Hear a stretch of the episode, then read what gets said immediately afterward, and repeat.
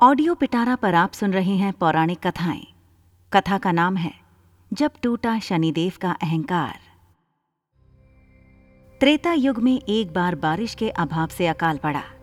तब कौशिक मुनि परिवार के लालन पालन के लिए अपना गृह स्थान छोड़कर अन्यत्र जाने के लिए अपनी पत्नी और पुत्रों के साथ चल दिए। फिर भी परिवार का भरण पोषण कठिन होने पर दुखी होकर उन्होंने अपने एक पुत्र को बीच राह में ही छोड़ दिया। वह बालक भूख प्यास से रोने लगा। तभी उसने कुछ ही दूरी पर एक पीपल का वृक्ष और जल का कुंड देखा।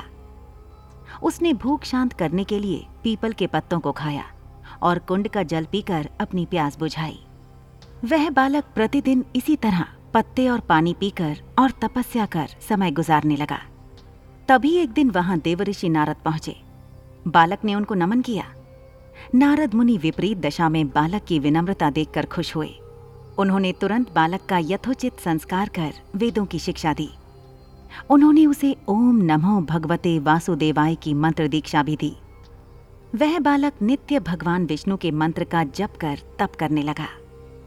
नारद मुनि उस बालक के साथ ही रहे। बालक की तपस्या से भगवान विष्णु प्रसन्न हुए। भगवान विष्णु ने प्रकट होकर बालक से वर मांगने को कहा। बालक ने भगवत भक्ति का वर मांगा।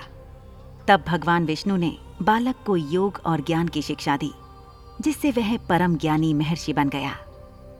एक दिन बालक के मन में जिज्ञासा पैदा हुई। उसने नारद मुनि से पूछा कि इतनी छोटी उम्र में ही क्यों मेरे माता पिता से अलगाव हो गया? क्यों मुझे इतनी पीड़ा भोगनी पड़ रही है?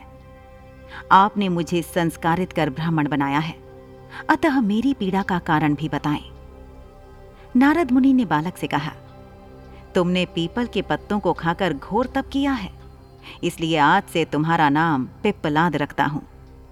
जहाँ तक तुम्हारे कष्टों की बात है तो उसका कारण शनि ग्रह है, जिसके अहंकारवश धीमी चाल के कारण तुम्हारे साथ ही पूरा जगत भी अकाल की पीड़ा भोग रहा है। यह सुनकर बालक बहुत क्रोधित हो गया। उसने आवेशित होकर जैसे ही आकाश में विचरण कर रहे शनि को देखा तब शनि ग्रह बालक पिप्पलाद के तेजो बल से ज़मीन पर एक पर्वत पर आ गिरा, जिससे वह अपंग हो गया। शनि की ऐसी दुर्दशा देखकर नारद मुनि खुश हो गए। उन्होंने सभी देवी देवताओं को यह दृश्य देखने के लिए बुलाया।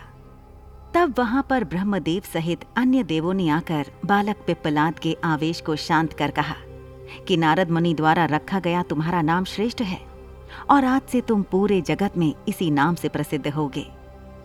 जो भी व्यक्ति शनिवार के दिन पिप्पलाद नाम का ध्यान कर पूरी श्रद्धा और भावना से पूजा करेगा, उसको शनि ग्रह के कष्टों से छुटकारा मिलेगा और उसको संतान सुख भी प्राप्त होंगे।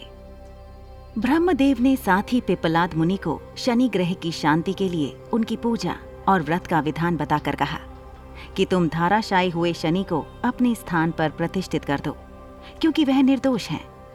पिप्पलाद मुनि ने भी ब्रह्मदेव के आदेश का पालन किया। और उनसे शनिश्चर व्रत विधि जानकर जगत को शनि ग्रह की शांति का मार्ग बताया।